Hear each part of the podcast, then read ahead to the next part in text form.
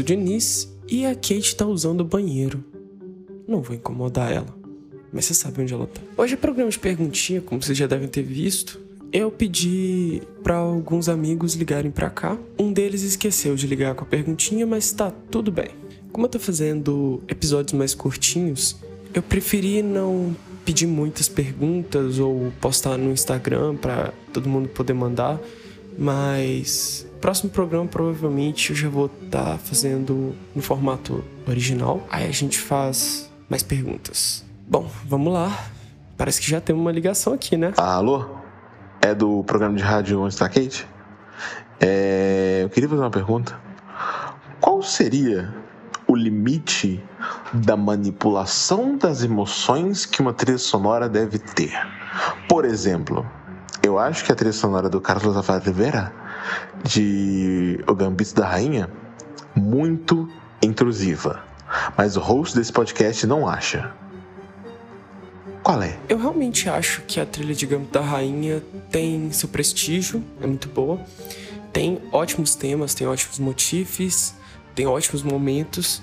Sim, eu entendo essa questão de que ela talvez seja muito intrusiva. E eu acredito que, assim como o Joe Hisaishi já falou, e eu citei em algum episódio, trilha sonora normalmente soa muito não natural, porque não tem música no mundo real, não é natural. A música tá ali para adicionar sentimento, para dar um up, como eu sempre falo, para melhorar o que a gente vê em tela. E muitas vezes a gente tem trilhas sonoras que são mood induction puro. A maior parte das vezes a gente vê isso em cartoons, em desenhos animados mais antigos, onde cada movimento é representado por um som ou qualquer coisa do tipo. A música segue a risca. Eu já expliquei várias vezes sobre isso. E aí tem a sua utilização para uma trilha intrusiva, uma trilha que acaba sendo propositalmente intrusiva. Mas agora quanto ao do Gambito da Rainha, eu acredito que até certo ponto seja estético e até certo ponto tenha suas falhas, tenha seus erros e e funcionou, sabe? Eu acho que tudo ali funciona muito bem. Claro, sempre poderia ter sido melhor, sempre poderia ter sido de outra forma e ter sido feito melhor, sido executado de outra forma, sido mixado de outra forma, mas do jeito que foi concluído, foi feito, é bom. Eu não acho que ficou ruim e ficou incômodo assistir a cenas onde tem muita trilha ou a trilha é exacerbada demais. Não acho que tenha ficado ruim. Claro, também acho que a trilha é um pouco intrusiva, a trilha é um pouco. Olha, eu quero mostrar serviço, olha que como eu sou bom, olha meus temas, olha meus motifs. Claro, tem muito disso, mas funciona, é bom. Eu acho que é uma trilha que funciona. Então, depois de todo esse papinho aí, que eu falei demais, eu vou responder a sua pergunta. Eu acredito que o limite é uma linha muito tênue. Eu sei que essa frase é muito clichê de se dizer, mas eu acho que é uma linha muito tênue entre mood induction e entre complementar a cena. E eu acho que Gambito da Rainha tá nessa linha. Em alguns momentos é ultrapassa e fica demais, em alguns momentos é equilibrado, é bom. Então, acredito que tá ali, tá ligado? Tá no limite. Acredito que mais que isso ultrapassou o limite. E já tem outra aqui, ó. Já vem chegando mais um. Alô? É, alô? É do podcast Onde está Kate? Eu queria saber de sua opinião se você prefere o Hans Zimmer ou se você prefere o Ludwig Göransson. E pergunta polêmica. Polemizei. Eu acho que você não esperava que essa pergunta fosse tão fácil de eu responder, porque. Bom, é uma pergunta simples de certa forma. Normalmente eu responderia com uma citação do Barney Stinson, de How I Met Mother. O novo é sempre melhor. Ted, eu sei que você adora coisas velhas que ninguém quer. Mas eu vou te falar quatro palavrinhas para seguir. Novo é sempre melhor. Novo é sempre melhor. Mas eu não acho que é tão correto dessa vez. Uh, eu gosto muito do Ludwig. O Ludwig, ele tem potencial para ser o maior compositor dos últimos anos e dos próximos anos, e dos próximos, sei lá, 50 anos, se ele quiser. Mas a gente não pode descartar toda a história, tudo que o Hans Zimmer construiu, todo o aglomerado e toda a, a empresa que o Hans Zimmer construiu, a Remote Control Productions, é, é talvez uma, um dos maiores conglomerados de compositores que a gente tem em Hollywood hoje. Claro, uh, muitos dos trabalhos do Hans Zimmer não são unicamente dele, sim a equipe ajudando, as pessoas fazendo Ghost Production para ele, mas tem muitos trabalhos que ele fez sozinho, muita coisa que é dele. Então a gente não pode desconsiderar tudo isso porque chegou um cara novo que é extremamente bom, extremamente criativo, extremamente inovador. Até porque o Ludwig ainda não construiu uma coisa que o Hans Zimmer tem, que é identidade. O Hans Zimmer, se ouve uma trilha, você sabe que é dele.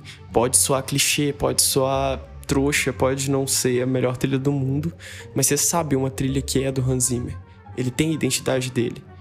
O Ludwigo, ele é extremamente criativo, como eu disse. Ele cria algo novo sempre, ele sempre traz algo muito diferente, muito criativo mesmo.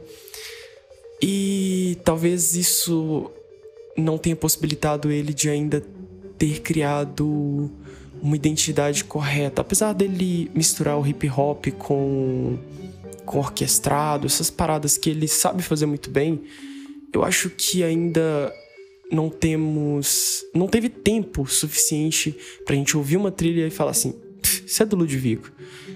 É, é o que eu sempre falo do Alexandre Desplat, que é o maior exemplo que a gente tem de identidade musical.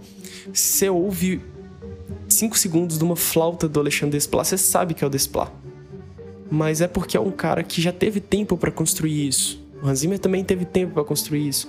O John Williams teve muito tempo para construir isso. O Ennio Morricone, apesar dele não estar tá mais entre nós, descanse em paz. Ele teve muito tempo para construir isso. E essa co essas coisas são questão de tempo. Então, se fosse para eu escolher um preferido, seria o Hans Zimmer por tudo que ele já construiu. Apesar de que ultimamente o Ludwig dando um show em todo mundo. Mas não posso desconsiderar isso. Beijo, Hans Zimmer, grande ouvinte do podcast. E a gente tem mais uma pergunta que foi deixada na caixa postal aqui e que vai ser rápido de responder. E por isso também eu vou ler uma outra pergunta que tinham me mandado há um tempo atrás, que eu prometi ler no próximo programa de perguntinha e eu deixei ela guardada. Como sobrou tempo, eu vou ler também. Kate, qual que é seu rapper favorito? E não vale quem no West não, porque esse já é o meu. Bom, a Kate me respondeu com muita facilidade, com um mal. E eu imagino que isso quer dizer que ela gosta muito da Doja Cat. O nome tem a ver? Não sei. Mas ela gosta bastante de Doja Cat. E a última pergunta, como eu disse, ela não foi enviada da forma correta, mas tem bastante tempo que ela foi enviada em texto e eu disse que eu ia responder da próxima vez que eu respondesse perguntinhas. Como sobrou tempo, vamos lá. Augustito, como funciona escrever linhas para instrumentos que você nunca tocou ou não sabe tocar? Ou tu procurou aprender um pouquinho de cada instrumento? Vamos lá. Numa orquestra, a gente tem os instrumentos padrões e temos outros instrumentos também, claro. E numa orquestra padrão, que é o que a gente vai falar aqui, que provavelmente foi a intenção da sua pergunta, vamos dar um exemplo aqui. Eu não sei tocar nem trombone, nem fagote, mas sei tocar contrabaixo. E os três instrumentos normalmente têm a mesma função na orquestra, que é enriquecer os baixos. E então a gente pode construir o arranjo pensando nisso. Por exemplo, escrever um arranjo de fagote, ele pode estar tá complementando o baixo que eu estou fazendo ou o arranjo que eu escrevi para o baixo, eu posso transferir ele para um fagote, em alguma parte onde os sopros precisam ter mais destaque. Então, o grave a gente joga para os sopros, entendeu? Eu não preciso saber exatamente tocar um instrumento para escrever para ele, mas sim a maneira que quem vai gravar aquele instrumento vai saber ler. Por exemplo, o fagote é escrito na clave de Fá. Então, se eu escrever na clave de Fá, como se eu fosse escrever para o baixo, o cara do fagote vai conseguir ler. Então, eu só preciso adaptar as técnicas para ele tocar. Porque, claro, não temos as mesmas técnicas do baixo no fagote. Mas você entendeu. Enfim, não é necessário você saber tocar violino para escrever para violino. O violino normalmente costuma ser o instrumento da melodia principal ou contraponto para a melodia principal, ou só para enriquecer a melodia principal em segundo plano. No caso, tocando a mesma melodia, mas mais leve, digamos assim. Enfim, tem muitas funções, mas seria muito possível você escrever isso num piano e só passar por uma outra partitura onde só tem a clave de sol, que é a clave que se toca no violino. Daria super certo. Funciona muito bem. Então é isso, espero que você tenha entendido como que funciona escrever para instrumentos que você não sabe tocar. Porque cada um tem uma função, se aprender a função daquele instrumento, você consegue escrever para ele. E claro, nada é essencial também. Você não precisa seguir a risca a padronização de uma orquestra.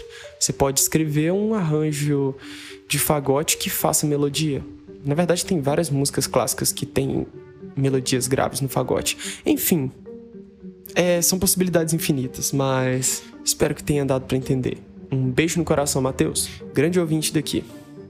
Não é o Matheus editor, é outro Matheus. Bom, é isso, gente. Muito obrigado a todo mundo que ouviu até aqui.